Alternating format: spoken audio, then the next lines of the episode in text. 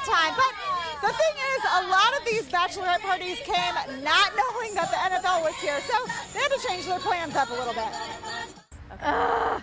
and it just changes like the crowd, like what you're here for. Like I don't want to hang out with a bunch of football guys. Nope. Like I'm good. I already have to watch football on Sundays. I don't need to, to see any more of that. And did you realize that the NFL draft was going to be here? No. No idea, like mind blown when we landed. We had no idea. No idea. No idea. When did they start planning the draft? Because I feel like I just found out about this. I found out three days ago and it made me want to cry. But in the end, The person that's going to pay for this is my husband when I refuse to watch football the in, entire season. Like I, I'm talking no uh, no Super Bowl No, because you get married once. Yep. How often does the draft happen? every freaking year. Every year. Come on, Tennessee.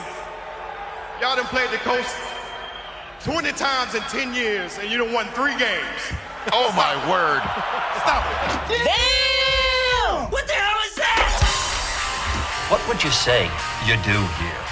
It's Stone's Weekly Dose. because I'm kind of an idiot. I'm a dumb guy. Brian, you don't have to keep trying so hard to impress me. I already really like you. Your midweek download destination. I told you about Brian. I told you. Come on, man. Brian was just making a joke. I'm so lucky to have met you, Brian. You're such an amazing guy. It's Stone's Weekly Dose. Note to self: don't schedule a bachelorette party when one of the biggest NFL drafts in the history of NFL drafts, or the biggest, I should say, is taking place. Welcome in, everybody. Oh, also, don't die. Welcome in, everybody, to the Stone on Air podcast. It is the supposed for-profit venture that is labeled weekly as recently the not so weekly dose. It is the first of the month. It's May 1st, 2019.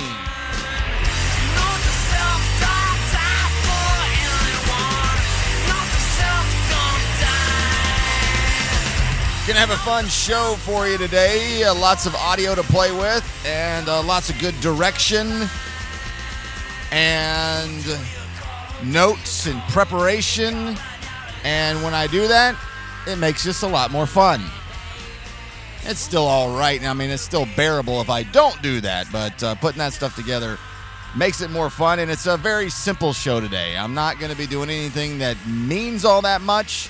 Um, I'm going to touch on the soccer wars here in the first segment of the show. In the second segment of the show, I am going to look into the history of the Woodstock Music Festival. As now, now as of uh, record time here, press time, if you will, now they're saying uh, organizers are saying the the festival is not canceled. Um, that's hard to believe considering the investors have pulled out. The bottom line is is that the Woodstock Ventures is the name of the company that was put together by these four guys back in uh, you know 20 somethings back in 1968 into 69 I guess. Um, they're almost everything they touch is a shit show and there's only one guy who is consistent every time over this course of 50 years and I'm a big fan of the Woodstock phenomenon, the the the subculture, the counterculture of the late 1960s, or you know most of the 60s into the 70s. But this guy can't do anything right, and it's very odd. I'm gonna look into that and just kind of look at the history of of of the first Woodstock, and just to show you how it's revisionist history, revisionist as it could be, to say that Woodstock is anything other than a tarnished name in the festival industry. Uh, we'll do that in the second segment of the show. I got lots of audio. That one's going to take a little while, and it might be your thing, it might not. Coming up in the final segment of the show, it's been a year and three weeks since I met Tony Kornheiser. And uh, he's a sportscaster, news columnist, uh, sports columnist, lifestyle columnist, television uh, host. He's been on Monday Night Football. Uh, very good chance most people listening to this already know this because I've talked about it last year after I met him in Washington, D.C. And I heard this interview he did uh, on somebody else's podcast talking about the radio industry. And I didn't realize how influential he was on me and how I shaped almost everything I've done based on the same kind of the uh, theoretical uh, approach that he has to the way he w- does more specifically radio. I don't write, so I don't I can't relate to him on that, and I don't do TV. I enjoy his television show, but I I I don't do TV and don't have any kind of real desire to. But with him just sitting down and talking about the industry itself, it made me realize how much I learned from him without even realizing that I did. And I love the interview, and I'll play some clips from that as well. Again, that might not be your thing either. I'm not sure. I appreciate you being here regardless. If you've downloaded the show, I guess I at least got that much out of you. Uh, rate and review. I listen to podcasts here and there, and everybody's always talking about it over and over again. Rate and review, rate and review, rate and review. If you get an opportunity to do that on uh, on iTunes or anywhere else, I'd certainly appreciate it. If you are saying to yourself out loud or in your head, Brian, there's not a chance I'm going to do that because I don't feel like even trying to figure that out. Well, hell, I don't blame you. I wouldn't either because I've never done it either. So I can't exactly blame you for not wanting to. But if you do find yourself in a position to do that, I certainly would appreciate it. So, a couple things here before I get into soccer war talk. So, the NFL draft was in Nashville. I knew some people that went. It looked like it was a lot of fun, although I think that the NFL draft itself is quite a boring event. I mean, like just the naming of players once every 10 minutes to all the teams, I just don't get any entertainment value out of that. But the way they've done it now, the NFL, I mean, these guys, all they do is figure out a way to make five extra bucks, and they always make five extra bucks no matter what they're doing. And good for them. I'm not trying to be uh, flippant about it. They have turned this NFL draft into, I believe it's a fabrication of excitement because I don't think most anybody's heard of any of these players. And I think it's a uh, it, it's all overreaction. I think having an opinion on oh that was a good pick or this is a good draft pick or that was a good draft class. Nobody knows, not even the smartest of scouts in the NFL. So it's uh, it's it to me is a false sense of excitement, a false sense of water cooler talk. But hey, whatever you like, whatever you do, whatever you enjoy, I'm not here to tell you what to do with your life. I do know that going to party in Nashville is fun. I know that. I don't need anybody to you know confirm that for me. And I thought about going on the Saturday. It went from Thursday to Saturday at the end of April here, and uh, man, I it looked good. It looked fun, but talking hundreds of thousands of people. I don't know if they're using Riverbend math there or not, but the pictures certainly show what looks like an incredible amount of people, and it looked like an incredible amount of fun. Let's see a couple other things. I've decided not to go to Shaky Knees in Atlanta this weekend. It saddens me greatly because it is such a good lineup and I have two tickets in my hand, two wristbands. But uh, I'm gonna I'm gonna miracle somebody with those and make somebody's day, let them go down, and I'm gonna stay here in Chattanooga to uh, work portions of it anyway. The running of the Chihuahuas, uh, I think this is the 13th year now. It's at the Pavilion here on Saturday. Yeah, I don't like dogs either. If you're saying like I would, who gives a damn about a bunch of dogs? Yeah, well, I agree. But it's a fun time down at the uh, Pavilion. Anytime there's a party at the Pavilion, I'm usually going to be there, especially when I can get paid and probably be able to eat and drink all day long too. So should be fun. And leading into Soccer Wars talk, I am emceeing the kit reveal at nightfall on Friday. Well, what is a kit reveal, you might be asking? Just think uniform, think jerseys for home, away, and I think there's an alternate as well. So that reveal will be before the opener at the first nightfall of 2019. So that's a lot of fun. I'm really looking forward to that. In the neighborhood of 6:15 or so, and I think closer to maybe more like 6:30 to 7. Uh, I'll be doing the MC. I'm not exactly sure what that is yet. I'll find out as it gets closer. Uh, several different people will talk. We'll reveal the uh, the the kits and then uh, music for the first time down at Miller Plaza in the new and improved and finished and cleaned up and shiny Miller Park. So if you are around downtown and uh, Miller Park on Friday, come on by and see us once again. A free event. If it's free, it's for me. If it's free, give me three. All right, all right, all right. Let's get into uh, soccer wars conversation. I haven't not done this in quite some time, and I mean, I don't know. Maybe I'm not even specifically talking about the soccer wars as much as just the updates of where they're at. I will assume that you already are fully aware of all the backstory of the way the Red Wolves came into town, the CFC for the last decade. The, there just can't be a chance, or the chances are so slim that anybody is listening to this right now who does not know that backstory. The most recent here is the CFC has uh, had a couple of uh, friendlies here to start the season. The kit reveal, as I mentioned earlier, that I'm involved with is Friday, and so the full disclosure I'm going to have to put out there as I get started here is. At first, virtually like everybody else, I was astonished, absolutely blown away by this power play by Sean McDaniel and his outside investor or owner and buying the rights to this USSL, whatever the Division Three league is, and the Red Wolves and all that. Uh, turning his back on people he had been working with for nearly a decade, like Tim Kelly and Crew Brock and Sheldon Grizzle and uh, other names at Davenport. So everybody else, I, I don't know all their names. And so at first, it was just kind of like just speechless. Like, I don't really know what to think about all this. Who's maybe in the wrong here and who's maybe not. Like, it's hard to tell. But as this has gone on for what I guess is in the neighborhood of a year now, uh, a little bit less, I guess, with the uncertainty of who is going to be playing where and who which which contracts were going to be renewed for between Finley and CFC was were the Red Wolves going to going to kind of backroom deal their way into a Finley Stadium contract? Was CFC going to be left out high and dry? Well, once that turned out to not be the case, because don't forget that Finley Stadium is run by the city and the county, it is governmentally owned, and then the uh, Red Wolves are playing their games at a high school field now and have decided that they're going to build their own stadium. So all that's kind of shaken out all the questions of who's going to be playing where and how this is going to go forward is, is starting to become clearer.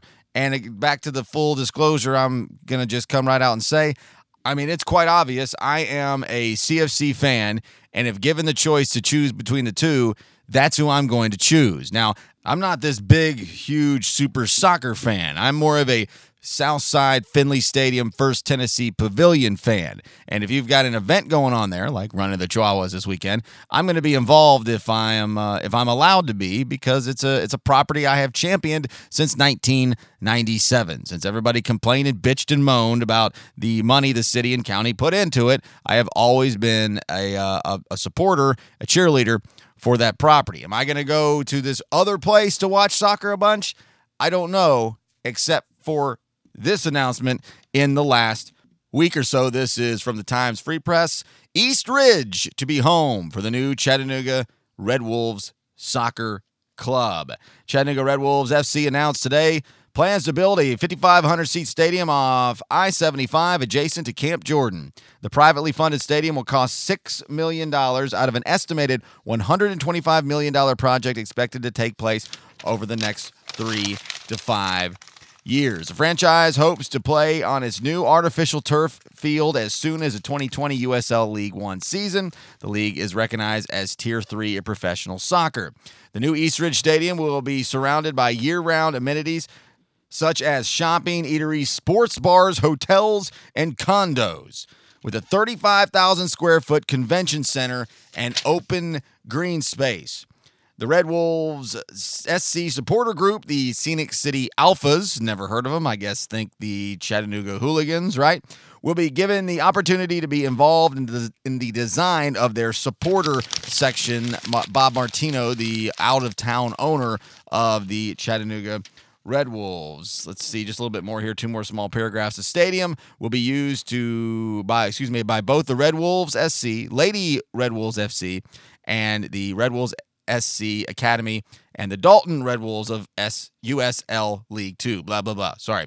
The stadium will have high visibility from I 75, where more than 130,000 cars on average pass exit one per day. The very end here says 11,000 fans in its first two exhibitions this season is what the Chattanooga FC has drawn. The city will soon have the task of supporting two soccer teams. This is from Sean McDaniel, team president and GM, formerly a founding member of the Chattanooga Football Club, now with the Red Wolves, says, quote, if Chattanooga has proven anything over the past 10 years, it's that it can outkick its coverage.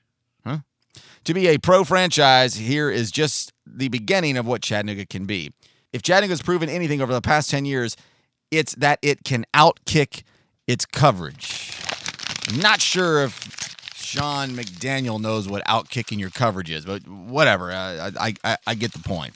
Um, so I guess when it comes down to it, I have also been a champion, if you will, for East Ridge. I've lived here for 10 years. I think a lot of things about this area is uh, is good. I think a lot of things about this area is very, very not good.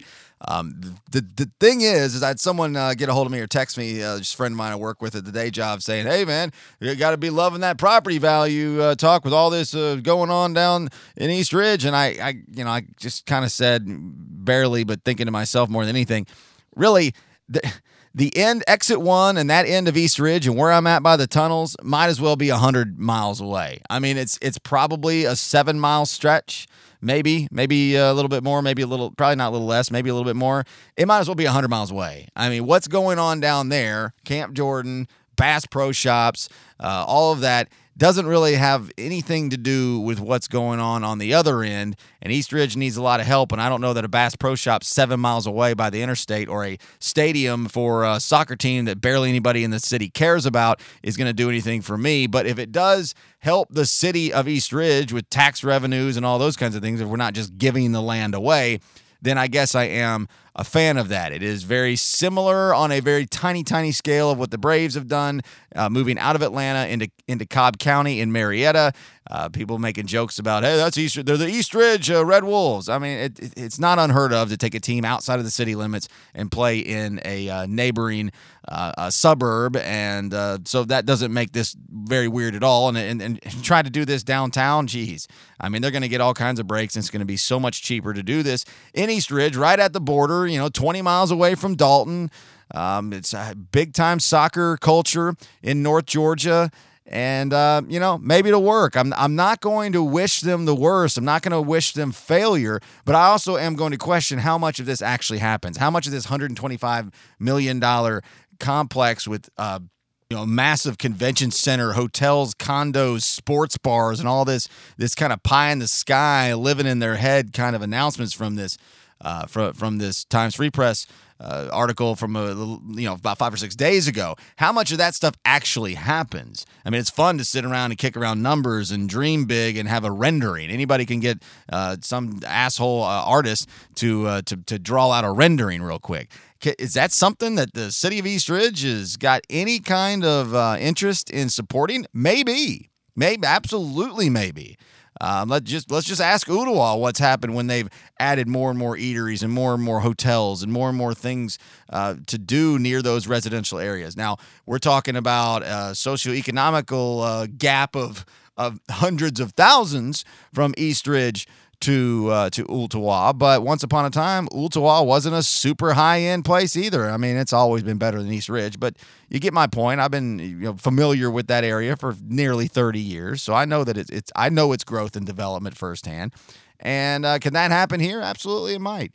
So I'm not going to hate on it. I'm not going to hope it doesn't work. I am going to question whether all those things are actually going to happen. I'm going to question who actually pays for what, and I'm going to keep an eye on it because it is fun to make an announcement and have a Facebook Live show and uh, you know and all that stuff. So. I am in full disclosure, complete transparency. I'm a CFC guy. Um, they treat me well. I've been a CFC guy for about five years now. Started around 2014 was when I first started. 13 a little bit, 14 a bunch, 15 when they made the run, 16 when they made another run, 17, 18, and now we are here to 19. So I hope that CFC wins. If there's a winner and a loser, I hope CFC is the winner. But maybe, just maybe, and especially since they both are now going to be operating in areas of town that are near and dear to my heart, hopefully both of them can thrive. Hopefully, Finley Stadium and, and First Tennessee Pavilion can continue to be uh, to, to be a cornerstone for that area of downtown Chattanooga and the South Side, more specifically. And hopefully, the the redevelopment of Exit One at the other end of East Ridge, from where I live, can help to, uh, as they say, rise the, the the tide that rises all the boats here in East Ridge. I'll believe it when I see it, but hopefully that's what happens. One of the more fascinating things to me in my younger age, teens to 20s growing up, was 1960s counterculture and the movements that came from it. And Woodstock was a big part of that, the festival in New York State back in August of 1969. But at further review, this is really one of the more tainted and tarnished festival brand names in the history of outdoor music festivals here in the United States, anyway, and is consistently looked back by almost everybody with revisionist history as an amazing brand when in actuality it really isn't. And it's because the same guy keeps screwing it up. I'll tell you what I'm talking about next. Now more Stone on air. It's about to get all stupid up in here.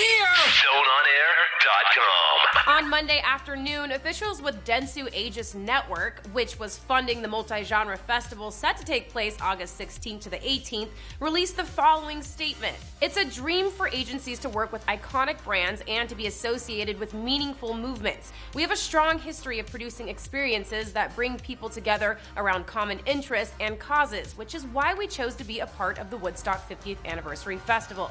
But despite our tremendous investment of time, effort, and commitment, we don't believe the production of the festival can be executed as an event worthy of the Woodstock brand name, while also ensuring the health and safety of the artists, partners, and attendees. Reps for the festival say concerns about the capacity, site readiness, and permitting issues are forcing them to cancel. This comes following weeks of rumors that something is amiss. In mid April, an email alerting agents about the postponement of Woodstock 50's ticket sale date had everyone worried that the 100,000 person anniversary concert wouldn't be happening. Tickets for the three day event with headliners Jay Z, The Killers, Dead & Co., and Imagine Dragons were supposed to go on sale Monday, April 22nd in honor of Earth Day. With no new sale date announced, Billboard spoke with representatives for a number of acts on the lineup who said most artists had already been paid the deposits for their performances. One agent told us no one knows what the hell is going on, but there is clearly a problem, adding that the fact the event couldn't go on sale on time likely meant an issue with investors or site complications at the Watkins Glen International Speedway, which was scheduled to host. It looks like just last week the festival reached out to officials with Live Nation and AEG to inquire about a $20 million investment to save the event, but both companies declined. A source with knowledge of the proposal tells Billboard more than $30 million has already been spent on the lineup. By the time we got to Woodstock, We were half a million strong. Welcome back to the show. And a celebration. Joni Mitchell's Woodstock done by Crosby, Stills, Nash and Young. Of course, you probably already knew that. So, is Woodstock on or is Woodstock off? The 50th anniversary. That was slated to be August. I think the exact same dates as the original, if not very close. Grab the wrong damn paper there. Where is it? Where the hell is it? Got to get ourselves back to the God. Maybe this is it. Yeah, there it is. Woodstock 50 canceled? Question mark.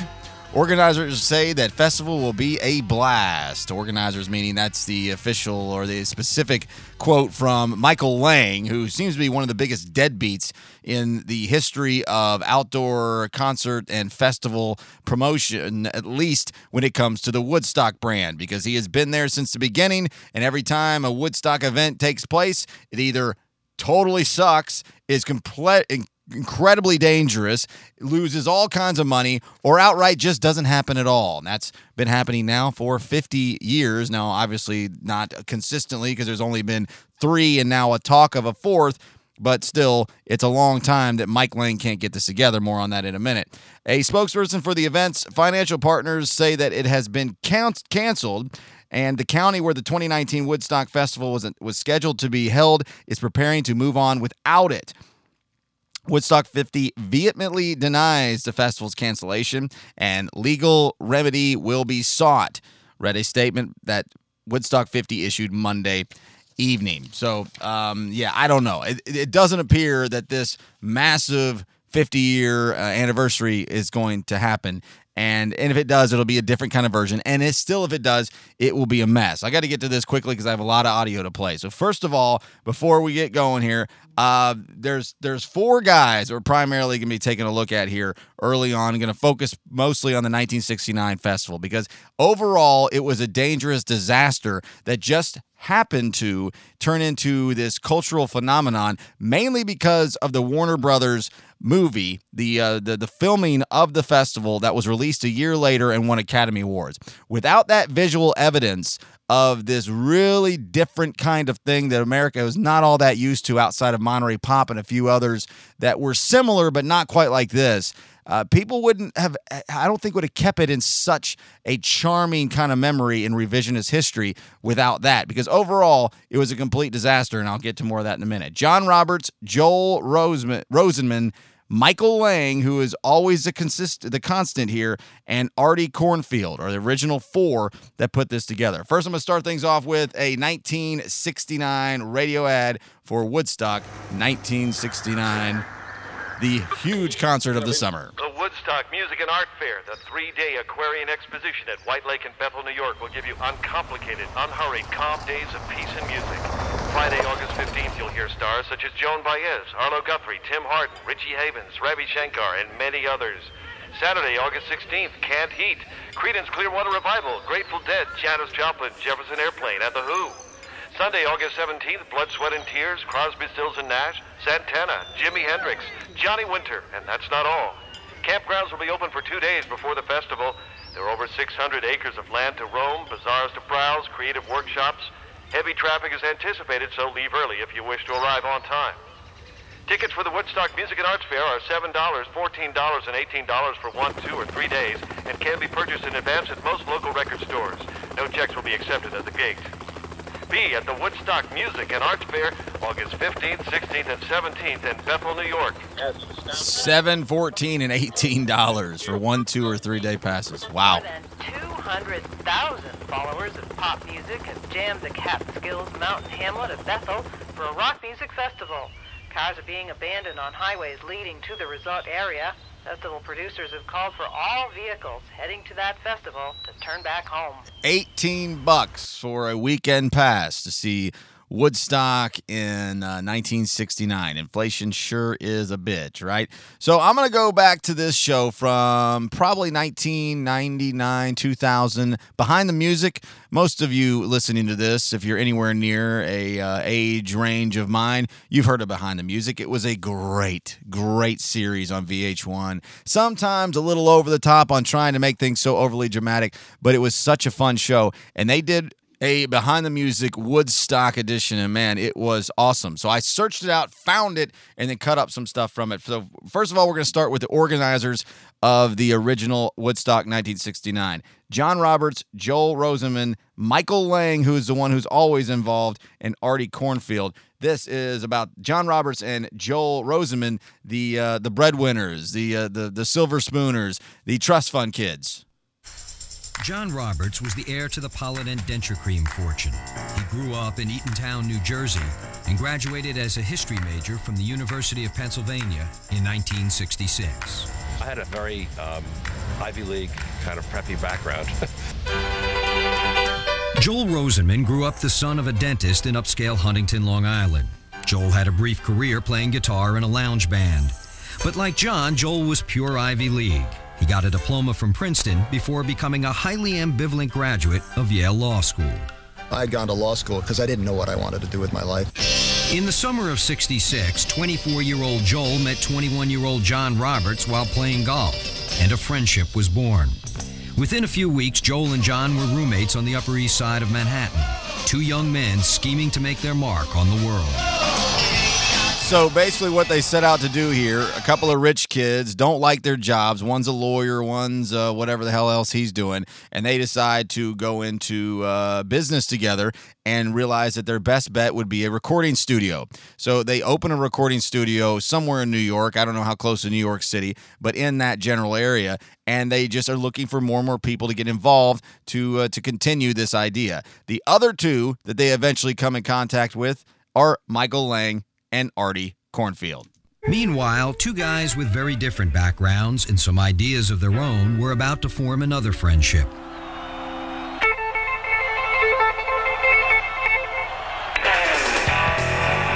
Michael Lang left his home in Bensonhurst, Brooklyn at 16. After dropping out of NYU, he moved south and ran one of the first head shops in Miami. He also promoted fledgling rock bands and staged a small rock festival. Michael Lang lived in a very different world than Joel Rosenman and John Roberts. I mean, there was sort of the square world and or the straight world, and there was this psychedelic world. Like Michael Lang, Artie Kornfeld was from Bensonhurst, Brooklyn. Artie had already made his mark in music.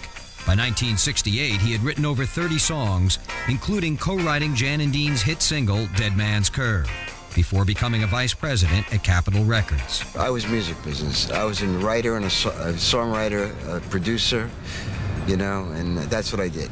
That you know, that was my whole life. So somehow between the recording studio and their involvement, Michael and Artie's in the music industry, they hook up together. Again, search this thing out behind the music Woodstock to get all the details. But so you've got a bunch of money on one side and a bunch of kind of just party and music industry types on the other. What could possibly go wrong there? John Roberts, the one who was initially the one with most of the money, uh, talking about specifically uh, Michael Lang from Behind the Music. In the beginning, uh, Michael was a, a very uh, unknown quantity to me. He was unlike the people I'd known growing up. He had agendas that he didn't share. If I could fault Michael, it is that he plays his cards way too close to the vest. There wasn't enough time to really educate uh, everybody as to what had to happen. And frankly, I don't know that I could have because most of it was a blueprint somewhere in my head. a blueprint in your head and he's uh, living in his head type, which you know those types. I know those types. Those types are a lot of fun until sometimes it's not. More on Michael Lang. Michael Lang was the only one of the four already splintering partners with any experience producing a rock festival. But Woodstock was far more ambitious than anything he'd ever done before. They still hadn't found a place to throw the big party. Woodstock was the first location. Unfortunately, it never really existed as a location because there was no open ground big enough once we really got serious about it. So, I mean, just right there, we're already having those same issues in the other Woodstocks he's tried to put together. Let's do a big festival in Woodstock, New York. Oh, wait, there's nowhere to put a festival in Woodstock, New York, dude. Now what? Of course, that's the the direction that he went. So they finally get it all together. They have the the the the, the land outside of Woodstock in Bethel or uh, Wall Wallkill, Wallskill. What is it? I can't remember exactly. But five weeks before they're supposed to have their festival, where they've already sold tickets, they get their permit pulled. And as the um, size of the event grew, their nervousness grew proportionately until finally they went to court and revoked our permit. We didn't have the resources or obviously the time to, to fight it. We'd sold tickets and we had advertised the Wallkill site. We were doing a great job. job. Sold 100,000 tickets. And we were left without a home five weeks before the event. Of course. They had also booked most of the concert. So yeah, the, a lot of this is still is very familiar over the course of 50 years of Woodstock. So they get the permit revoked, and here comes old Max Yasgur of Yasgur's Farm, who adds a zero to the end of the price to use that land as a lyric in the Joni Mitchell song. Going up to Yasgur's Farm, going to join in a rock and roll band. Max Yasgur's 600 acre farm was a tranquil natural bowl about 98 miles from New York City. But it had no telephones, no water, no electricity, and no easy access. Yasgur's farm was miles from any major thoroughfare. But it was a beautiful spot and there was no other choice. Team Woodstock staff of 1,000 employees now prepared to construct a concert facility for 50 to 100,000 people. They had three weeks to get it done. Three weeks to get it done. What could go wrong there as well, right? So they think they have security uh, secured through New York City Police Department, but uh, of course they don't. Security in 1969 was a serious matter. Just a year earlier, in the summer of 68, civil rights and anti war protests had erupted into riots across America. Wes Pomeroy, who is now deceased, was in charge of security. I worked for for Wes. So Wes and I went and made a deal with the police commissioner at the time that we were going to be able to interview and hire a, a number of New York City policemen. They were going to come up and be our police, except the night before the festival, the police commissioner got cold feet. I don't know what happened. There was political pressure in New York. And they said, no cops. So they figure out how to get some kind of uh, security through, I'm not sure what it is, but they do get the security in place. And uh, then about, oh, I don't know, they talk about how it's going to be two days before the festival that the camping opens. I guess that was a bad idea because people showed up and uh, filled the place up before they even had fencing up. John Roberts, the the richest guy, the, the the silver spoon kid here on the Stone on Air podcast. This moment on Wednesday before the festival began when I was still thinking, we can still do it. We can get these gates up. We can collect tickets. This is going to be this is going to work. It's going to be just fine. You don't even have to bother to bring your tickets or anything because they aren't going to collect them. There's no way they can. They got a fence that's like half up, and there are people just sitting in that field. It's really beautiful. The team made a lame attempt to secure fences around the site, but it was too late. I mean, this Michael Lang run production because Michael Lang and uh, the Artie, whatever his name is, they were kind of the stoner types that had done the music industry, and the the suits, the kids in the suits, were on the outside looking in, watching everything go to hell. So, well, it is now officially a free concert. As the crowd continued to swell, the mood backstage was tense. There was uh, uh, immediately a feeling of uh, failure for the event, uh, the promoters to make their money, all of that. Here's these fences that didn't really hold up. The question was whether or not to accept the financial loss and officially announce that the concert was free. To John Morris, the answer was obvious. Of course, it's a free concert. They were already in there. Walked to my office, called John and Joel, and said, "John, the, guys, this is the deal. This is what I think should happen. It's it's your tales." By this time, it was clear that unless we charged admission, we were going to be broke, beyond broke. We were going to going to be in the hole, and it would take us a long time to dig out of that hole. Maybe never. So, on the very first day of this massive festival in 1969 in August, there was panic by the money guys. Now, Michael and uh, and Artie were having a ball, taking drugs and hanging out on site, but panic from the guys where all the funding came from. They were panicked. I mean, the, the, money, the money was hemorrhaging. It wasn't just flowing, it was hemorrhaging out the door. The weekend of the festival, um, we were over a million in debt. And of course, the ticket money had somewhat dried up uh, as a result of no gates being there to collect revenues. John and Joel had, you know, they had big fish to fry, and they were all dying on the plate. By the first day of the festival, after eight months of spending, Woodstock Ventures had accrued $3.4 million in expenses.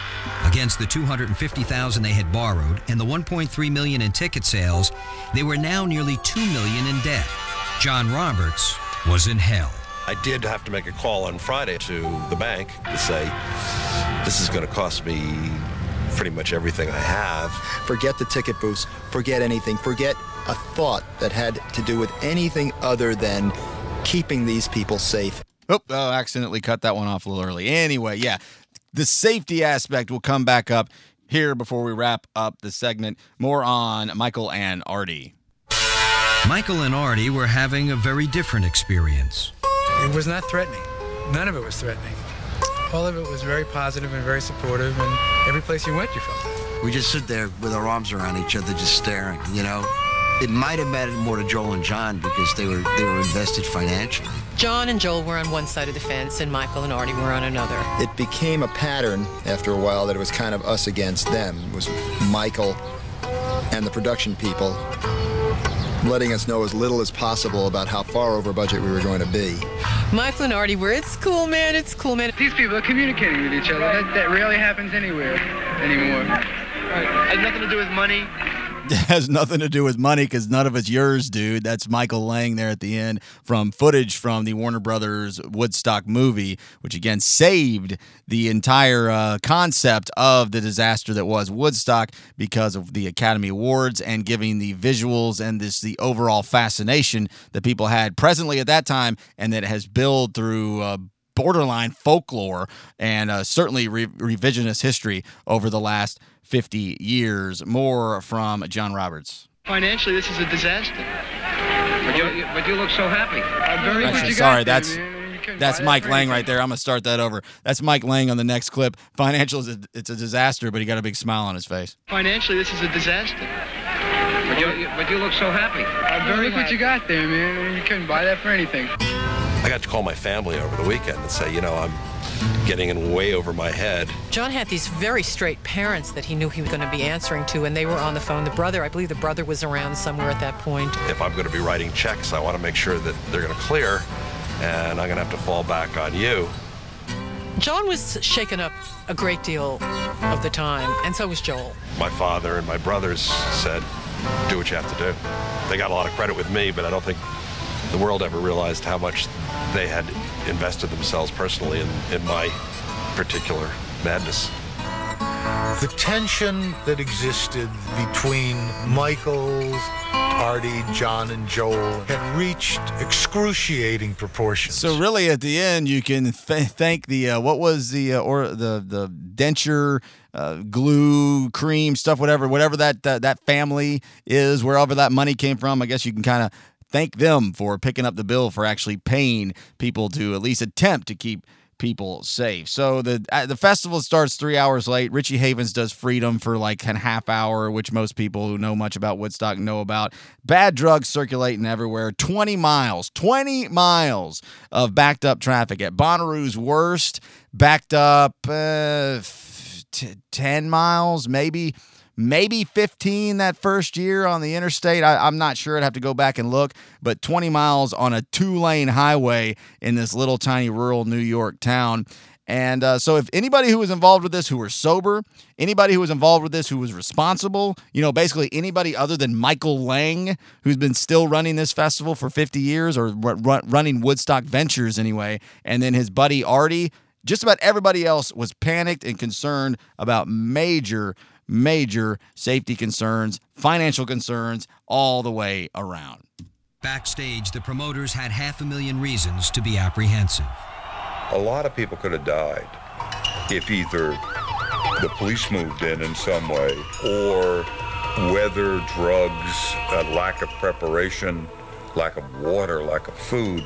If they weren't panicked about that, they should have been not only because many of them were stoned on acid and every other drug under the sun, but we had a situation in which there was not sufficient food on hand. There was no way to service the toilets.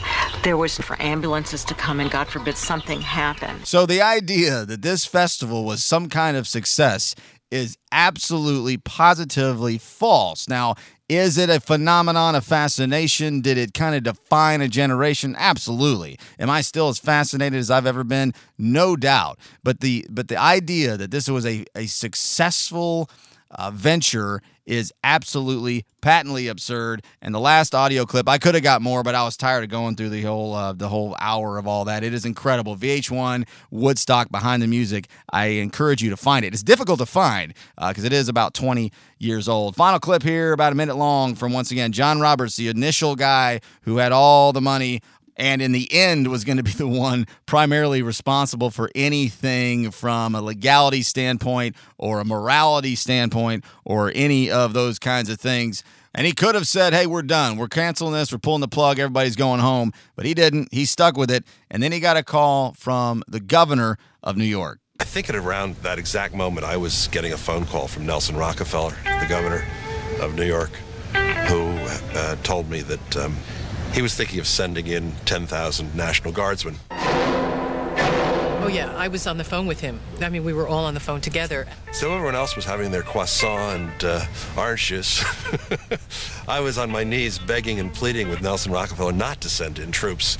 I don't think I said groovy.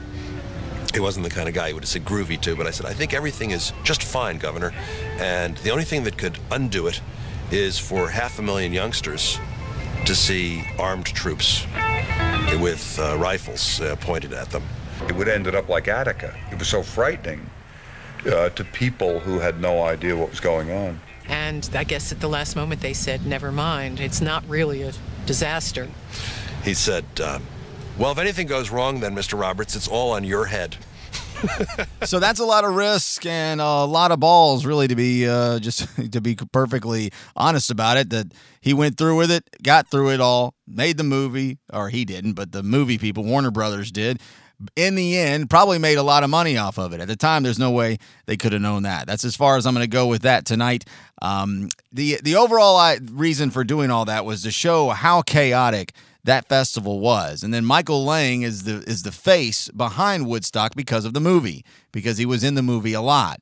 And so in 94, when they put together the 25th anniversary, they once again had another chaotic weekend. Now, this one might have just been uh, just pure bad luck. It was torrential downpours for a very large portion of that week and leading into that weekend.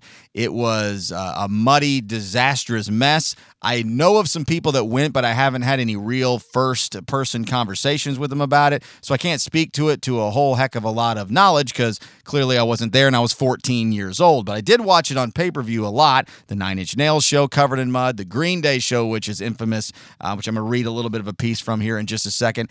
And um, overall, inadequate everything, dangerous conditions. Another situation of when you look back on it, boy, that was pretty neat. But in at the time, it was dangerous and and a, just overall a, a pretty big disaster. Which is the the best word to use when associating with the festival of Woodstock is disaster. This is uh, talking about the uh, Green Bay.